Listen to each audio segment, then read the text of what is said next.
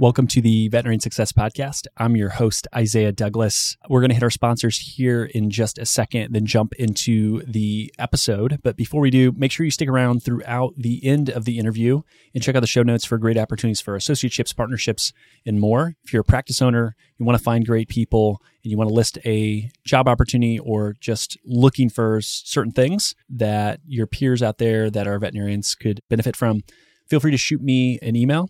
Isaiah at Veterinarian Success Podcast dot com. I will do my best to get those up at the end of different episodes.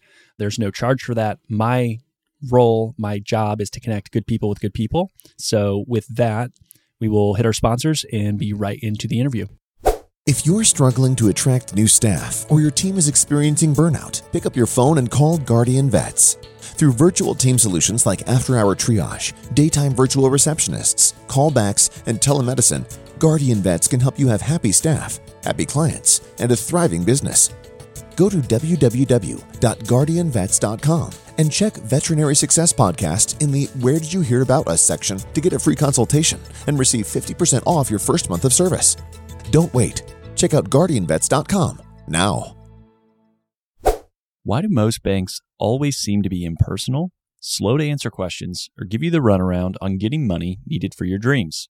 Enter Panacea Financial. Panacea Financial, a nationwide digital bank built for doctors by doctors. Whether you're a veterinarian in training, practice owner, or aspire to be one someday, Panacea Financial is designed specifically for you. It was started by two doctors who were frustrated in working with banks and so started their own to serve their community. With common sense lending guidelines and fast decisioning, they've helped doctors all across the country start, grow, and acquire their dream practice. Looking to buy into a practice, Panacea helps doctors with practice buy-in loans that are funded in a matter of days, not weeks or months. If you're ready to join the thousands of doctors nationwide who have declared independence from traditional banks, visit panacea financial dot com today to see how they can get you started with your dreams. Panacea Financial is a division of Premise, member F D I C.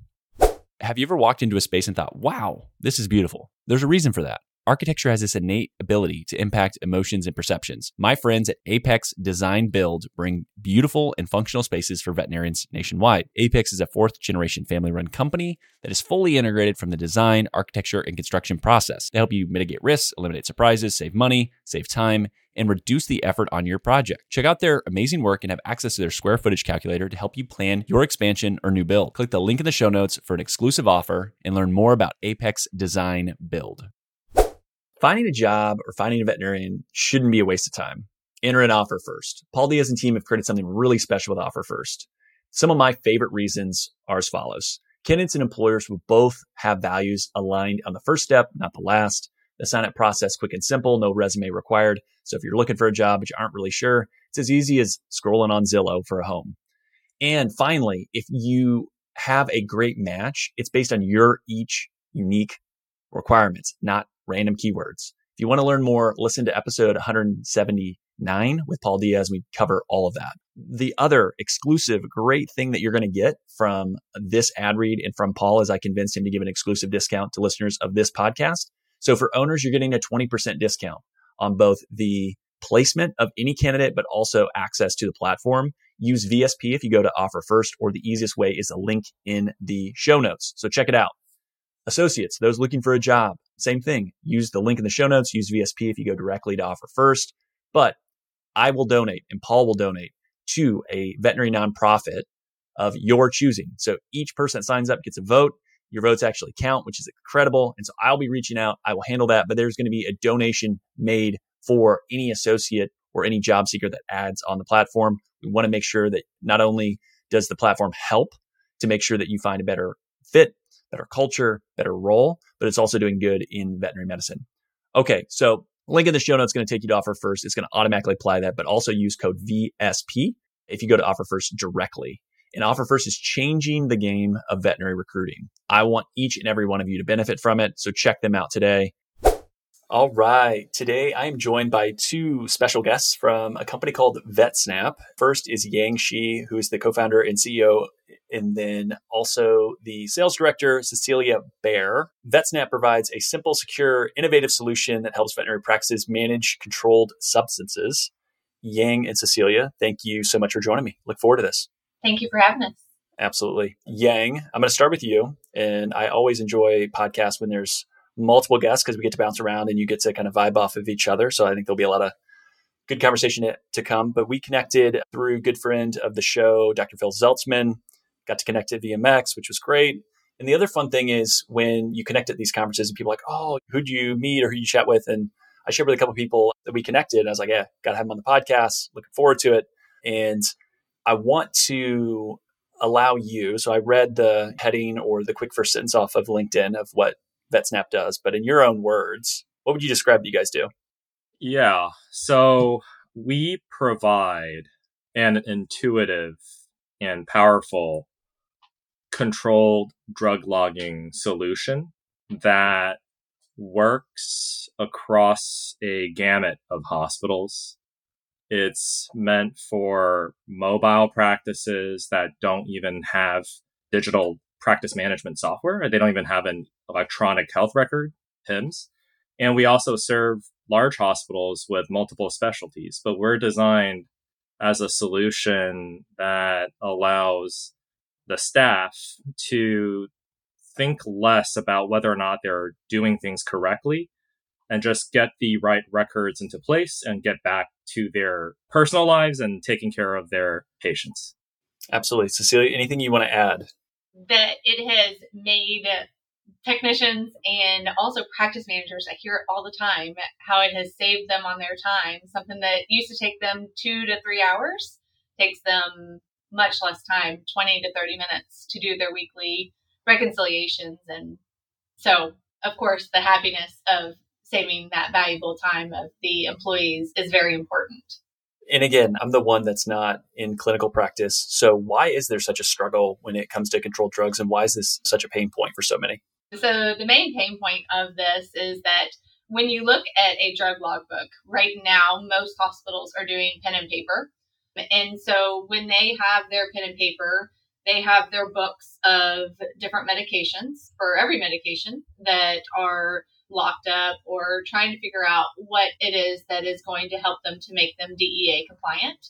And so these drug logbooks, as they use medications, they're supposed to write down the details to each specific drug and the patient information, the client information, and the doctor's information. So with all the information that they constantly have to write on this book, it's often a common mistake for them to make where they have to do a line through a log because it's incorrect information, or a line through their log because they have to add more medication. So then they make an additional log.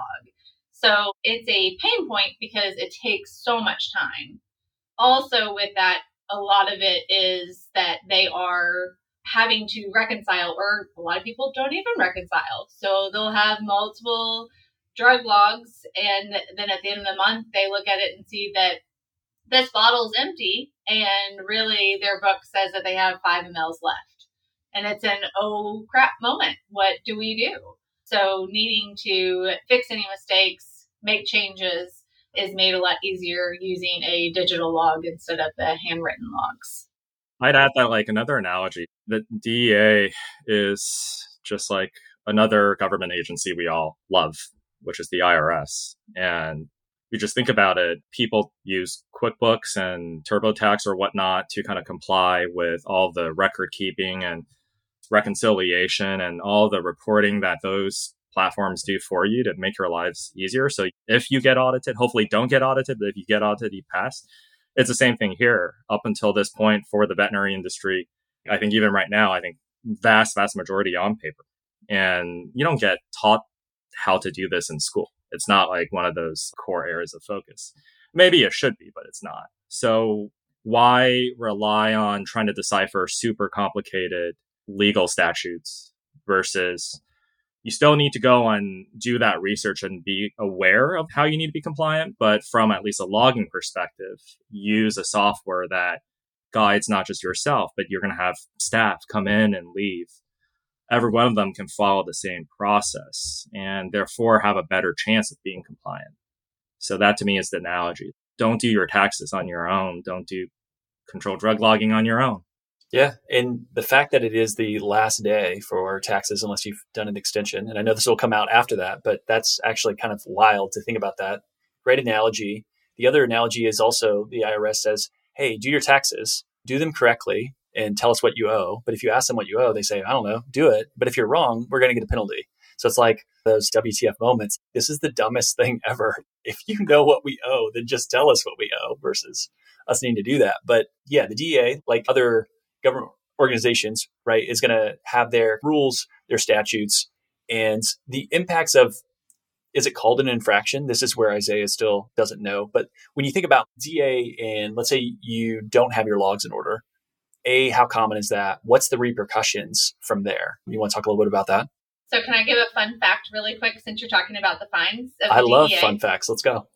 So the D E A increased their fines in twenty twenty-three to fifteen thousand eight hundred seventy-six dollars per citation.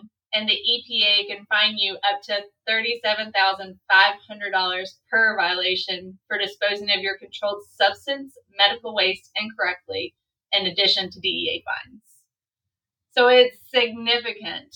If they were to get D E A audited, that they will have significant fines with them. But I will turn it over to Yang to answer your questions. But I always like fun facts to be able to throw in there for people to know the significant amount that it can cost them. We work with really good advisors at our company, and we partner with a lot of folks to try to understand what might be going on in the industry. But as you can probably guess, the D E A is not going to give you, just like the C H P is not going to give you a quota on what they're doing. So it's hard to say. I like analogy. So one is past performance is not an indication of future results. You hear about this in financial investments. Well, a lot of folks that we talk to would say, I've never been audited. So why should I prepare for this? I'm probably not going to be audited again. Eh, I would politely disagree. And we do hear anecdotally, there is a perception within the D E A that veterinary hospitals are a very easy way to make quota. Even though there is no quota, it's a very easy way to get a win. I've also heard, and it's interesting, it's just something that I've heard when agents get trained, when they first join the D E A, they'll compare and contrast between two different industries, compliance. They'll take them to uh, C V S, Walgreens, where everything is just airtight. And it doesn't feel good to say the second part. I love the vet industry. If you know about me, like I'm in here because I love my dog. And that's how I got to this. Like it's been a decade of this because I love pets.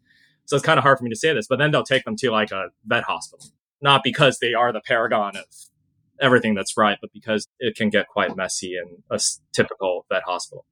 So one of the things we do with our C E that we provide and all the articles we do is we're trying to make people more aware. Hey, let's get better as an industry. And the other reason why we should is if you read, I kind of think about things like news coverage. I'm just reading more and more about the vet industry and controlled drugs in the New York Times and different journals. So to me, that's almost a signal that, hey, maybe they will get a little bit tougher on us. But to answer your question directly, they don't publish any quotas. But common sense would dictate that the tide is definitely flowing not in our favor, and probably there's going to be more audits than fewer audits. I think that'd be a very, very safe statement based upon what we know. Yeah, fair enough. And knowing that the D E A is probably understaffed, like a lot of government agencies as well. So it's like, okay, can I just hide within the herd and hope, pray? Never a good strategy, right? From that standpoint, to kind of cross your fingers and go. And Cecilia, like you talked about, like a couple thousand dollars, this is more than that. This could be a serious amount when you think about, hey, bottom line, margins in a hospital, that's a significant blow that could make a year pretty tricky. And so you do a lot of C E. What do you think are the common kind of things that people can do to start to improve? Obviously, you have a solution for it, but even just more basic from that to start thinking about it. Because you mentioned turnover. So if there's people that were doing it, now they left and someone else is doing it and they're doing it differently, is that one spot or what kind of advice and guidance would you give there? So the best thing to do is probably getting your best practices together, because Susie is going to do your controlled substances differently than Jan is going to. So having the best practices, I guess, if you're not going to go with VetSnap, but using one person knowing how to do your controlled substances.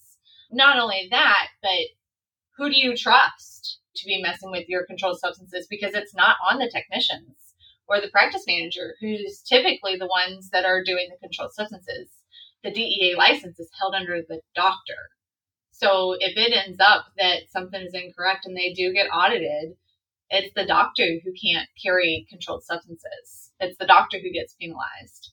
So being able to have consistency with that, which is another good reason to use VetSnap. I'm sorry, I'm going to throw it in there because you can track everybody who touches it. So you can pull up your container number on VetSnap and be able to know that Susie did surgery with Doctor Jones twelve times in this one month with this bottle, or, hey, all of a sudden you're ordering a whole bunch of ketamine. Why are we using this? What's going on? Are we doing more surgery, or what's happening?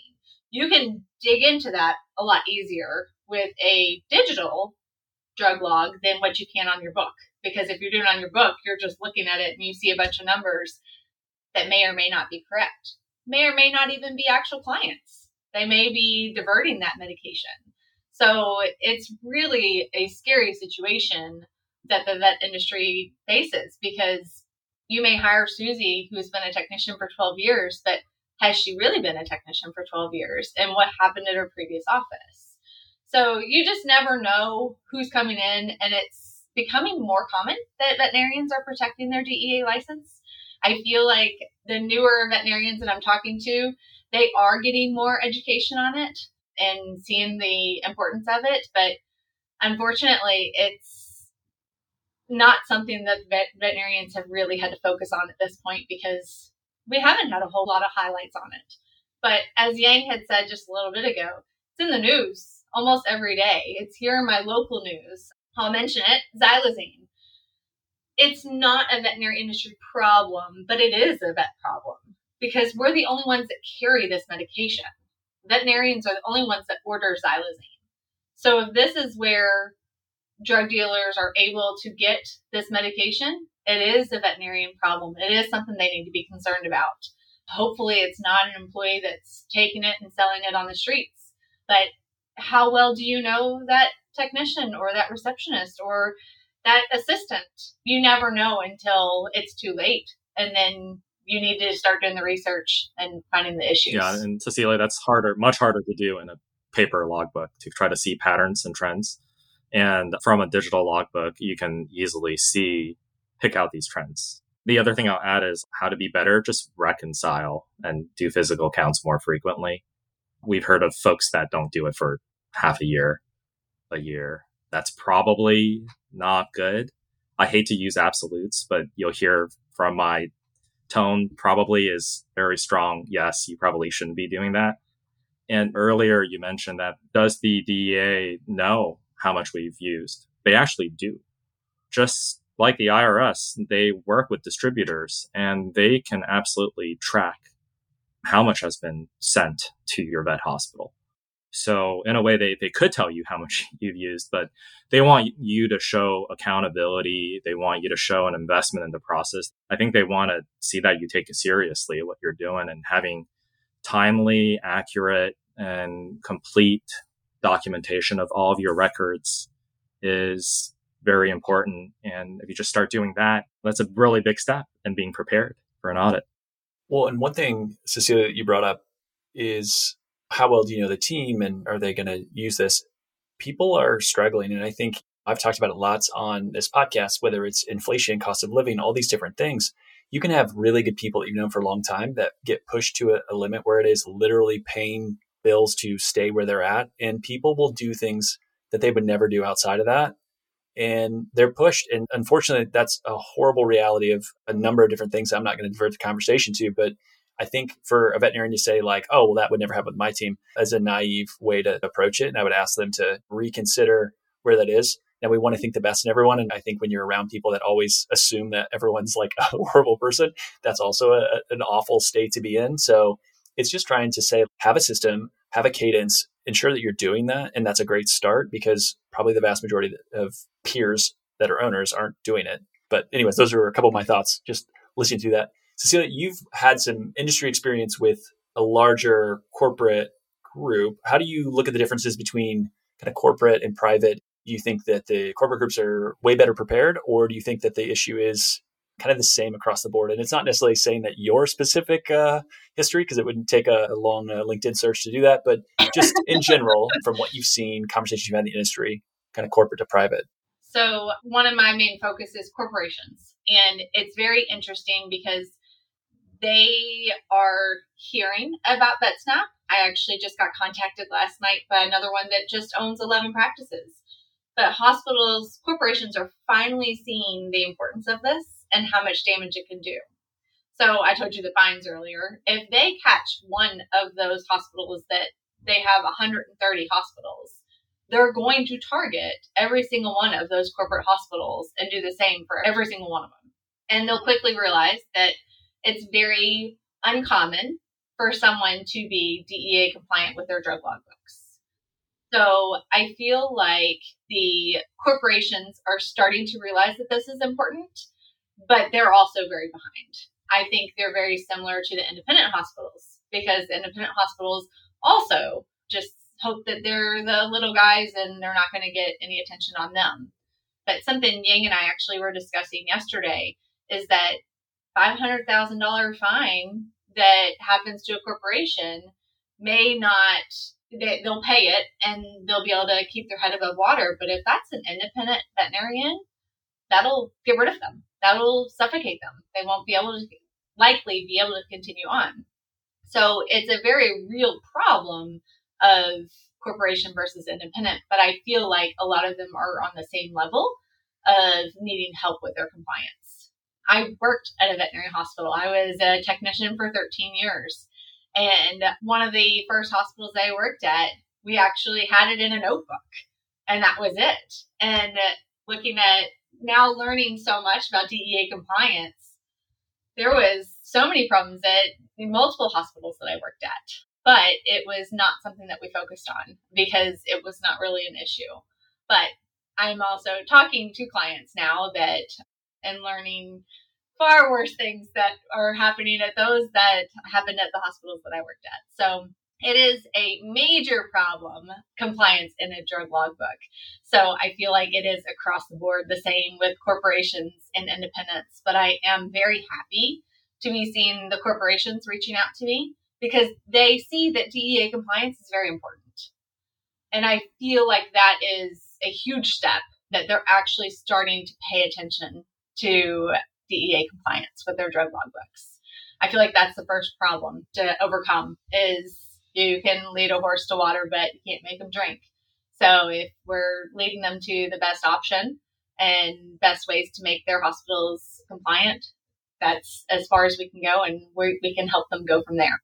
So let's get in a little bit on VetSnap itself today and the ability of it to be integrated with some of the other tools that a hospital is going to run. Is it something that's siloed and independent? You run it in this system. Is it integrated with some of the P I Ms or other tools and technology that they're using? I know for any software company, integrations are just like always the question that you get asked like over and over and over again, and take that however you want. But just kind of what's the thought process of today into the future, kind of where things are? Yeah. I can hit that. We're integrated with vast, vast majority of practice management systems out there. You name it, Avamark, ImproMed, Cornerstone, EasyVet, DaySmart. We have partnered integrations and direct integrations. And integrations is a big part of our early success because time savings is paramount for a lot of folks when they're making a decision around whether or not to migrate from a paper logbook to digital. And having the integration allows us to cut down. I think earlier on, Cecilia mentioned like creating a log that normally, if you want to create a compliant log, and that's the key there, if you want to create a compliant log, it might take you several minutes to do one.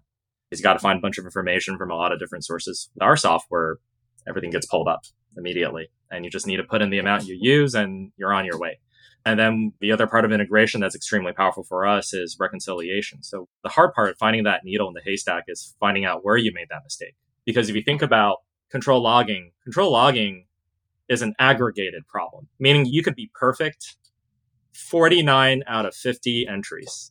But if you miss one, boy, now you got to go find where in those fifty entries that one is. You can make the argument if you made a few more, yeah, at least you'd find some of them a little bit sooner. But if you just made one mistake, you got to go find one in your balance match. So we help them highlight, hey, you should look here because your records and your practice management system and the logs you created when you use it don't match, or you forgot to log. That's another big one. So integration is extremely important in our product. Now, with that said, we also serve hospitals that we don't integrate with because as we continue and we continue to develop new features, extremely powerful features, like something that D E A affectionately calls the day-by-day audit report. When they come to your hospital, they're going to ask for this thing that basically you need to generate a day-by-day paper trail of what was used, what was in your hospital, what was used, what was purchased, what was wasted, day over day. And on the paper log, that's an extremely manual thing to do. Even for an unintegrated solution for those hospitals, we generate that same outcome, right? So it's a lot faster and it's a lot easier to support your internal audits because you want to practice before you actually get audited and to actually respond to an audit. So we definitely care about integration and we're constantly working on new integrations, and we're integrated with a vast, vast majority. I say probably about like ninety percent of the market we're integrated with. There's smaller practice management systems coming online all the time. And we look at them, and based upon what Cecilia's team tells us about who we're encountering that we're not integrated with, we'll prioritize and integrate. And that's how we do it. You got to listen to the marketplace. If you're continuing to get told like, hey, integrate here, it's like, well, okay, I need to be told a couple times, but eventually that's where we're going to go. Makes total sense. Cecilia, what's your favorite feature or something that's unique? I know Yang talked about a feature and I was like, ooh, I'm going to ask you that and see what feature you like. So to put you on the spot. So my all-time favorite is the signatures. I know that I already mentioned it once, but on VetSnap, you can search everything a specific person is doing. So every single person within VetSnap has their own name and secret PIN number. And so anytime that they do anything within VetSnap, you can know what they did and where they did it and what changes were made. I think that's really important so that you can follow a trail. You can know that Susie was helping with Fluffy and she's the one that did, I keep saying all the she's, which there are a lot of he's that are veterinarians, technicians, but I keep saying she, I'm very sorry. But you can actually follow who it is that is doing the treatments, who's doing the surgeries. So that's another way that you can follow up and say, hey, Fluffy ended up with a reaction to surgery, and they can go directly to the technician. So that I feel like is a real way that you can also check on that patient because you don't always know who the technician was on that surgery or that treatment. So I would say the signatures is probably my favorite that I highlight whenever I'm talking. My second favorite is how hard that VetSnap has worked on the support tab. The support tab, they have how-to videos. We have detailed explanations on everything you can use within VetSnap. And I am a person that geeks out on, well, I'm curious about this. I will never use it at this moment, but I want to see how to do it so that if I'm asked when I'm on a call with a corporation or independent veterinarian, I'm able to talk them through it because I'm excited about it. And I feel like the more we know, the more we're excited about it, and the more our clients can also see how excited we are about what we can offer. If you can improve the health of an animal, you do it, right? Of course. That's what makes veterinarians special. You're mission-driven. My friends at LifeLearn are the exact same way. For over twenty-five years, they've been partnering with you and your peers, providing affordable, customizable, online software solutions. These solutions save time, increase efficiency, and assist in managing all aspects of operations. Why? They want to help you improve your partnership with pet owners to improve pet health. LifeLearn has award-winning digital media solutions and are leading the pack as they've prioritized having extensive veterinary knowledge throughout their teams. That difference is seen, it's heard, and it's read by thousands of people across the country. Relax, grow, and thrive with LifeLearn. Click the link in the show notes for an exclusive offer to see how LifeLearn can allow you to get back to what you do best. What do you think is most misunderstood about VetSnap today? What's the most common thing that you feel like people just don't quite comprehend or get? We help hospitals with controlled drug logging compliance. We help them. But at the end of the day, there's different ways of saying the same thing, but you get out of it what you put into it. So there will be hospitals we speak with, they say like, oh no, your system, if we do this, which is very basic, what we ask our users to do, and we save them a ton of time, we know this. They say, if we do this, it's going to add to our time and add to our process, and we don't want to do that. And those are the cases where, where we say, okay, we're not right for you. And that's important to know. It's very important to know when we're not right for a hospital, because in those cases, they're probably not compliant to begin with, and they don't want to spend the time to do it. And if they don't want to spend the time to do it, we're not an all-knowing, powerful, automated person that'll do all of your compliance for you. First of all, it's not legal. We're not working for the hospital. We're not in the hospital. So our software has its limits. It's meant to be very, very smart and help you with compliance, but please invest the time into being compliant. I'd say that's probably one of the misconceptions that I see, is people think that we'll do everything for them. I'm like, whoa, no, no, no. It's not the case. We're a very good tool, but we're a tool. Yeah. You mean if I pay for it, then don't do any work and it doesn't get done, it's my fault, not yours? That seems strange, right? Come on. I don't want to do any of the work. I can see that. I mean, until uh, Chat G P T runs everything and just it's this neural link where we just think it, it gets done. Yeah, you're probably still going to have to do a little bit of work, right? Yeah, and then you have to wait for the regulatory bodies to approve of a robot doing controlled drug logging compliance for you. I am not betting on that for a while. Gonna crush our dreams, Yang. Come on, we were thinking of a, a much better way to get this all done without having to actually do it. I mean, we're cutting out steps two through six by having VetSnap. So at least they can do step one and step seven, eight, nine to finalize everything. So, but yes, I would second what Yang said, because I do feel like that is a constant. What do you mean? It doesn't just automatically put it in my logbook? No. You have to have some skin in the game. If you don't have any skin in the game, then you will fail an audit. Also, it's not compliant. We just can't. A lot of times we say it's like, it's not legal if you want us to automatically do something. Certain things, it's obtuse because it's designed to be obtuse, and we're trying to do the best we can to cut out as much friction as possible from these steps. But there's certain things where we know if we do it, we're not compliant, and we wouldn't want to do that. It makes total sense. What haven't I asked about that you feel like practice managers, veterinarians listening would need to know? Is there anything that we haven't touched on that you're like, this is important? Well, for me, maybe conceptually, I think earlier you mentioned corporations versus independent hospitals. And I think one time you used the word in to insure. And I think you used it as E N to E N S U R E. And it reminded me there is also insure. And the reason why I bring that up is you, corporations, like sometimes when we talk to them, one way to try to explain why financially this makes sense. And absolutely it makes sense for independent hospitals as well. In fact, it makes more sense, because if they get penalized, who knows if they can actually pay it, is that insure, not insure, but insure. If you think about it, you're running a business, you can buy all kinds of business interruption insurance. You can buy all kinds of catastrophic insurance. We speak with folks, and the one thing we don't think that you can buy is failure to comply with D E A insurance. So think about us. And I know it's so easy to say a paper notebook that you pay two bucks at the local Rite Aid can do what we do. So why should I spend money? Why should I invest in this? Think about it as insurance. Think about it as risk mitigation, right? Not literal insurance, because we don't have an underwriter. But think about it as like, how do you prepare yourself so you don't have those catastrophic events like failure to pass an audit happen?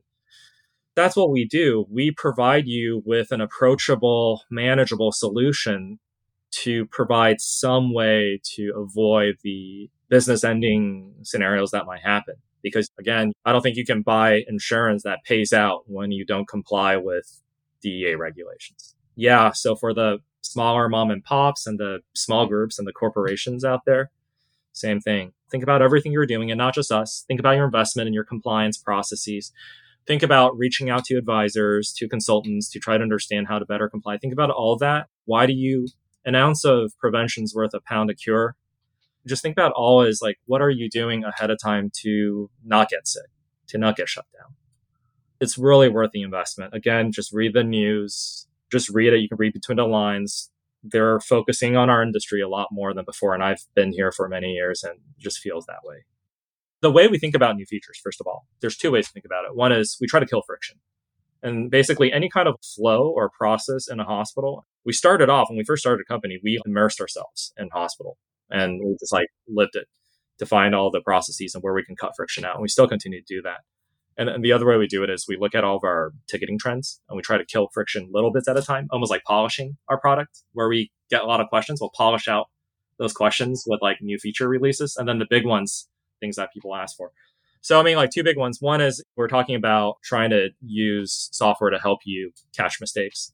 We're working, and no guarantee on timing yet, but certainly not years from now, but more like quarters from now, we're working on operational and diversion reporting so that the operators at a hospital can get a better sense of, hey, it's not to point out for sure you have a mistake. It's more to give you a, almost like you consider it a risk factor or a way to look at patterns. You see something change, it's a lot more important. Why did it change? So we're designing reporting that helps our hospitals pick up when something changes. I'd say that's pretty important from a risk mitigation standpoint. The other thing we're doing is we're pushing into reporting compliance with the state. So in certain states in the U S, if you are prescribing for take-home medication controlled, my pup just had dental and she needed some medication, and we're in California. So when they gave it to us, they needed to report to Cures, the California basically prescription monitoring program. We're working on a solution that would allow hospitals, which I think historically they've gotten frustrated with all the reporting they have to do to comply with prescribing medication inside their hospitals. So they've just decided to stop. So you think about it from like a revenue standpoint, right? Like, how can I help bring a little bit more money, lose less to online pharmas, to another source? They stopped prescribing within the hospital because they had to do a bunch of reporting in many of these states. And it's not very accessible right now for people to automate and support that process. But we are working on a way to do that. Can't share too much more other than that, but it's coming in a few months and we're going to slowly roll it out first in a couple of states to make sure it works well. And then we're going to give it to everybody. And we hope that it helps bring, one, more business back into the hospital, and two, better care. Because if you could give my dog, if you can give Penny the medication I need after her surgery right then and there, versus you give me a script, I have to go to somewhere else rather than just take her home and rest, I would, and I'm, maybe it's a personal thing, I would absolutely just buy it at the hospital, especially for these emergent kind of controlled drugs, which is what a lot of time they're used for, right? So yeah, that's another pretty exciting feature that we're about to release, and can't wait to share more about it. Love it. And yeah, time is valuable. Time is money. I mean, the whole idea of what you all are doing is to save time. And again, going back to that, it's saving time for the people that are coming and seeing you as the veterinarian, which is valuable. And I think about taking my boys when we have to go to the pediatrician, and then you got to go pick up, go to Walgreens, go to C V S and wait. If I could just get it there, much easier, right? I don't have someone in the back yelling that I'm hungry or I need something. So I'm like, yeah, this is better. Let's go and do that. So I feel that completely. I feel your pain. This is, I'm hearing that. I'm like, I want this. Yes. I don't know. I'm not going to put you on the spot if you've ever listened to the podcast before, and it's fine if not, but I always let guests ask me a question, and that can be something that is serious about the topic we're talking about, which I know next to nothing. So please don't ask me D E A requirements because I'm going to make a fool of myself, but it can be something that's like broader. It can be vet med. It can be personal. It can be anything. And I kind of swiped this idea, which is Steal with Integrity and Pride, from another podcast I really enjoyed, because it sparks, I think, interesting conversation at times. Again, no pressure on the question, but it can be questions if you each have one. But I probably should have prompted you before we hit record. No, this is how I always okay. do it. So you have a Bitcoin poster on the back. So subliminal messaging, Yang. It's almost superliminal. If you ever watch Simpsons, the submarine episode, Join the Navy, there's subliminal, liminal, and superliminal. So sorry for folks who like Simpsons. That's is actually one of my favorite things. Um, What's superliminal? And it just yells out of the window to some random guy walking by, join the Navy. That's superliminal. So I see that Bitcoin poster is almost superliminal, but not Bitcoin or a particular crypto, but rather the blockchain. I think about it from time to time, and we have things that are very critical to be accurate. So we think about blockchain sometimes, not yet, but we think about it. We have a lot of transactions. How do we protect it? What do you think about the blockchain in general, and what are some thoughts about how it might help our industry in different ways? I don't know if you're going to like my answer. What's your answer? So the answer is, do you need good money? And if yes, do you need a blockchain? If no, then there's plenty of other good solutions for data security. And I think a lot of good example would be like a, I think it's called Filecoin, right? So they launch a token, right, alongside of this technology where a lot of it should just be technology, because what's the fundamental reason for this token? Is it speculation? Is it trying to be money? And so I think the idea of trying to have secure data is great. And obviously people need that. There's real utility to that. But what I typically see, because I am definitely of the Bitcoin, not crypto mindset, because Bitcoin is the innovation. The world needs better money, going back to what we talked about with wages and inflation and all other stuff. We can really take a divergence here. But people know that I love that list of the show. Like, no, I talk about a lot. So they're going to be like, oh gosh, shut the hell up. But I'll continue. I would say there's not going to be a VetSnap token, right? You want the technology itself, but blockchains typically are pretty slow. They're not the best at doing certain things, but what they are really good is at keeping order and keeping things consistent. That's really attractive from the standpoint of money. I don't need my money to be exciting. I want it to be pretty boring. And I also don't want to have to trust a counterparty. I don't have to trust that the bank has my money. And we all know that banks don't have the money. Banks are insolvent, and they have been, and they always will be under a fractional reserve system. And to me, what I would say is take the technology, build cool stuff, but I don't know if it's necessarily like it needs to be on the blockchain from that standpoint. What do you think about the Ethereum blockchain? I think Ethereum is captured. The way that Ethereum was started is that seventy percent of it was pre-mined. So you can look at Joe Lubin, you can look at Vitalik, and there's a lot of insiders. If you have a foundation, to me, that's not anything that's decentralized. And if you have a proof of stake network, which means I own more. So Yang, if I own a thousand E T H and you own one, I get more say, which is exactly the current system as today. That doesn't make a lick of sense, because now I can just dictate to you how things operate and how they work because I have more money than you do. Where if you own one Bitcoin and I own a thousand, your say, my say doesn't matter. Doesn't give a damn what my opinion is. It just works. So Ethereum is captured. Ethereum is eventually going to be something that, I don't know, like it's still trying to figure out what it is. It was going to be ultrasound money. It was going to be a new way to raise venture capital. The narrative always changes. But I think if you measure Bitcoin to Ethereum over time, instead of U S dollars, Ethereum continues to bleed out and has not hit an all-time high versus the twenty seventeen, twenty eighteen. So the idea, and it's sometimes crude, but the, the Bitcoiner maxi, which I don't necessarily love that term, which was done by Vitalik as kind of a Justin as a, a negative, but the have fun staying poor. It's like, if you want to own Ethereum or Bitcoin, ultimately with Ethereum, you'll have less wealth in the future. So if that's important to you, then I would rather own the thing that's money. And I think Ethereum does at scale, and you're seeing that. So that's my thoughts on Ethereum in a nutshell. Cecilia, do you have a different?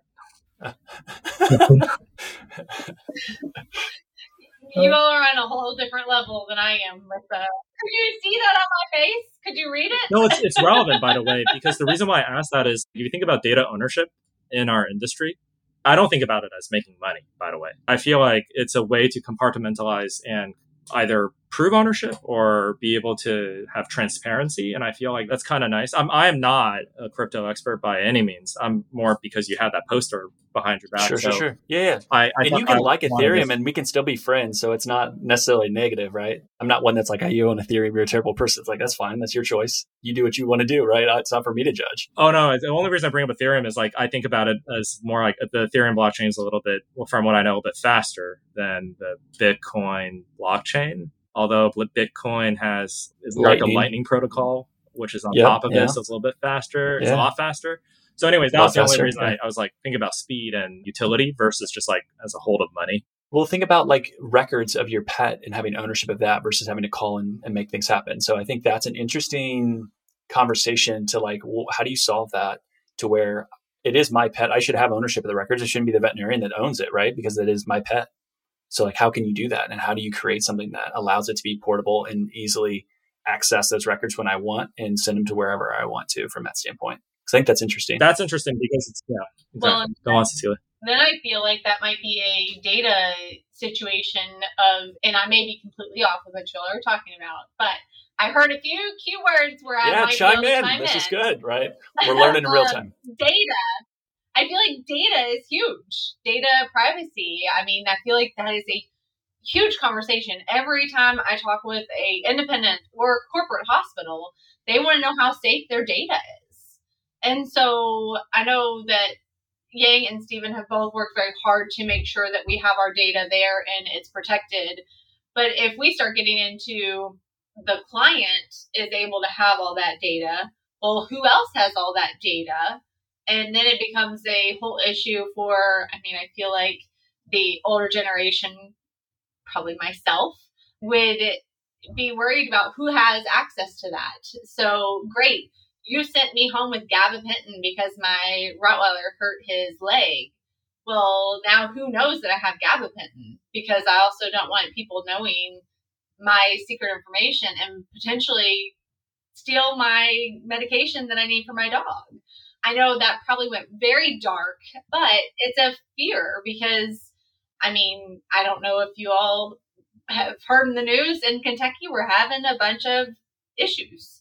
And this probably should be cut. Probably. No, keep going. No, this is good. Out there or not, but in Kentucky, I mean, I am driving. I don't even take my kids with me shopping anymore because I'll be driving. I'll stop at a light. And there are people that are getting out with guns, jacking your car. I mean, they're pulling you out of your car right then and there.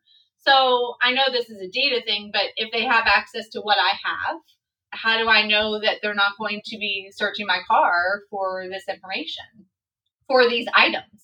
It's just not as say, I feel like this is going down. No, a whole rabbit this is hole, why I asked the question because um, it gets into all kinds of different areas. Safety is well, a huge thing. And if it's a physical thing, right? If you have medication with you, there's not a whole lot you can do, right? And from a safety perspective of different things, I mean, Yang's in California. I've never been to San Francisco. I have zero desire to go to San Francisco because it looks like a hellhole right now. It's a hellscape. I mean, it's terrible.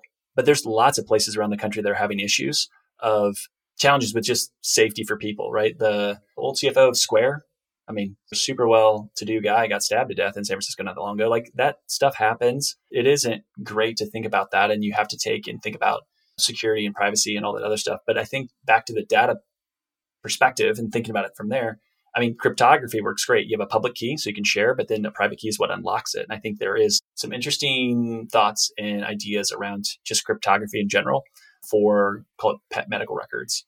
And there are more things that can be done. And Cecilia, you called yourself from the older generation. It makes me want to laugh because like for those that aren't watching on YouTube or somewhere else, uh, yeah, I would not use that definition at all for you. So like if that's older, then there's going to be some people that are going to be offended, right? So don't, yeah. So many of these things we can learn and we can adapt and grow. And I think if you just show people, hey, this is the way that this operates, this is why it's better for you. And there's an incentive there, people will learn. My wife's grandfather, before he passed, like, had the new Samsung phones all the time because he was just intellectually curious and thought it was fascinating, right? For him, this was the most interesting thing. He was legitimately very, like he could use his phone, like smartphone really well. And my dad grew up farm boy, flip phones are, you know, that's his thing, right? Like he's done. So it is just a matter of interest at times from that standpoint. And I think we've been trained to have this convenience. Everything is so convenient, but we sacrifice a lot with that. I think it's going to swing back the other way where you're going to want a little bit more security. And that goes physical, that goes to technology. There's lots of things. And so like you see these waves and I think we're going to move back to a little bit more privacy and security. So I would love that for our kids' future. Yeah, same. We're pretty careful. You can see that with us as a company is a lot of startups will try to have a bunch of logos all over their websites to try to let people know a bunch of corporations are using us and this and that, and they're asking for it. We try very hard. We don't, you won't know which corporations we work with because it's compliance, it's controlled drugs. To Cecilia's point, we, we don't want people to know. This is not one of the things we do want to publicize. For independent, for independent or corporates. I mean, yeah, all we don't, of the above. We try very hard not out. to. We we try to anonymize. This isn't like a plug for us. We're just thinking like back to kind of privacy. From very early on, we were very mindful that we were getting into the field of controlled drugs. And I always remind folks at our company, is like, hey, just remember what we're dealing with isn't Band-Aids. What we're dealing with is stuff that goes for twenty, thirty times their restock value on the streets and things that people get sick or die with. So I totally think that we, especially in our industry, benefiting from a little bit more privacy is good. Although, you know, the one person that knows where all your drugs are is the D E A. From your logs and from all the records and the state, the state might know, depending on the state, man, that is tracked. It's surprising what you learn getting into this. They try very hard to track it. They track it even better on the human side. That even include, I mean, distributors have a huge play in that because, I mean, if they see that you're increasing your amount of ketamine that you're buying, they're going to turn you right over to the D E A and then you'll get on. They don't want to get in trouble. The distributors so, don't get in trouble. So, right? Yeah, naturally so. I mean, for them, it's not worth the the risk from that standpoint. Makes total sense. The reason why I do that, like I'm going to just ask random questions, is for this, right? A, it makes people stay around to the end because sometimes the conversations are wide ranging like ours, right? You bring up one thing like, hey, this Bitcoin thing, the Simpsons, then we go off into safety and all kinds of things, right? It's great. So I want to give you the ability if you had a question, or I know we chatted through a ton of different stuff there. No, I think I was able to find a few spots to throw in there yeah, yeah, yeah. Um, about safety and data getting out. But. Well, to let you close things here. So with your role from uh, being a sales director, where do people connect with VetSnap? Where do you want them to head to? What would you want to plug for what you all do? So we have a um, area on our website, which is vet snap dot com, to jump on there and request a demo. And it's either with my sales team or myself that they will be meeting and discussing how VetSnap can work in their hospital. So it's really a forum to discuss what they currently are doing versus how we can jump in there and help them. So we educate, we try to give them the best overview of what VetSnap can do to give them the confidence that it is the right choice to move forward with VetSnap. So again, if they go to our website, vet snap dot com, and click request a demo, it's a thirty minute chat. Um, and then we can go from there and either get them signed up, or at least they'll be able to know a little bit more information of the importance of D E A compliance. Yep. And I know you guys do a great job at C E and some other things from just uh, education. So I'll plug that as well. And we'll have links in the show notes to all that stuff. So for those folks, check it out. Thank you both for spending the time and educating us all and me as well on uh, all this. No, thank, thank you for having you. us. I appreciate it. It's been a pleasure. It. All right. So there are a lot of great job postings that I want to get to. And so we're going to start off with Bayside Hospital for Animals. Great work-life balance in beautiful Fort Walton Beach, Florida. No weekends, Monday to Friday, eight to five, no on-call or emergencies. It's appointment only here. Currently a two and a half doctor practice, new owner in twenty twenty-one, bringing some fresh life into the hospital. The new owner had been there for six years prior working, so definitely understands the team, the processes, and the community. Lots of investment in people and new equipment. ProSal is the pay structure. Far too many benefits for me to list. Email Bayside Vet two five one at Yahoo or call eight five zero, eight six four, one eight five seven. Join a thriving, growing small animal practice in Vermont on the Quebec border. Full-time ideal, part-time is considered. The idea is to start with yes with the team, patients and clients, and outdoor woman's paradise while uh, being able to practice high-quality medicine. Compensation is write your own structure within production capabilities. Literally, it is the owner wants to t- find the right person and is happy to negotiate, chat through, and find the right fit. If you want autonomy and a boss that enjoys teaching, reach out to Newport Veterinary Hospital. You can email newport veterinary hospital at gmail dot com. North Central Indiana, looking for an oasis in the chaos. Who isn't, right? Come join the amazing team at Fulton County Veterinary Clinic. They strive to foster a fun, fast-paced work environment while providing quality patient care. They utilize the support staff efficiently so that the doctor is available to practice medicine and do what you're trained to do in less time on paperwork, which is great. Lots of investment in new equipment and technology to support you, full-time or part-time available. Small animal and exotics are both seen there, so no E R, no on-call, no weekends, competitive salary with sign-on bonus offered, and far too many benefits to list. Go to Fulton County Veterinary Clinic. So type that in and you'll find the job posting there. Last but not least, join Watertown Animal Hospital. Personable, small animal veterinarian wanted for well-established current five-doctor mixed animal practice in northern New York, which is an outdoors person's paradise. Again, two of those. So if you like the outdoors, you can look at Vermont or New York.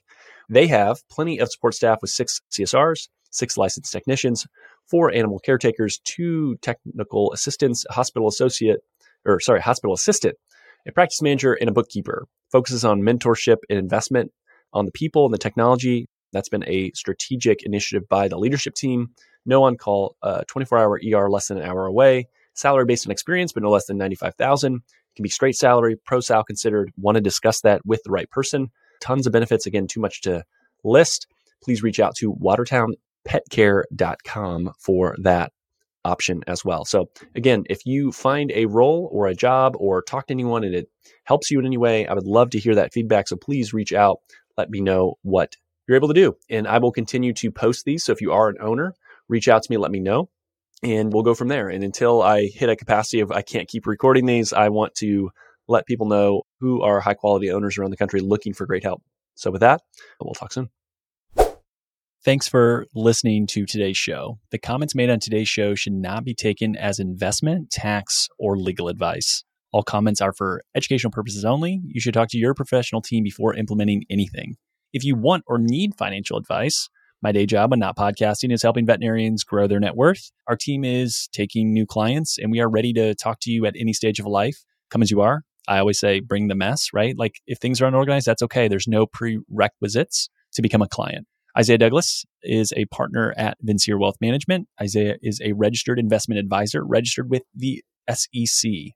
The biggest compliment you can give me in the podcast is to share it with a friend. Reviews help the show get found, and Apple Podcasts is the platform that is predominantly used for people listening to the show. If you have three minutes, love the show, head over to Apple Podcasts, give us an honest rating and review. It helps more people find the show. Also, the new YouTube channel is up, and I'd love to have you subscribe. Vainly, I want one hundred subscribers at least. Lots more, obviously, right? But I get a vanity U R L if we get to one hundred. That would be great. It makes it easier to find the YouTube channel as well. For all of today's links, information, head over to the veterinarian success podcast dot com. There you can subscribe to your favorite podcasting platform. It'll be a link to that YouTube channel I just talked about. You won't miss any other episodes. Whether you listen on Spotify, whether you have some other ancillary podcast platform, please like, subscribe, all that stuff. It certainly does help. I appreciate it. Finally, if you want more information, insights, want your voice to be heard, want to share ideas for content, say, hey, Isaiah, I want you to have this guest. I want you to talk about this topic. Go over to the Facebook group. So you can search for the Veterinarian Success Podcast on Facebook or head over to veterinarian success podcast dot com. Scroll to the bottom about your host, click on the Facebook icon, and that'll get you in the group. But thank you so much for listening. It means a lot to me to be able to see the podcast grow and continue to impact people. So with that, until next time, we'll chat soon.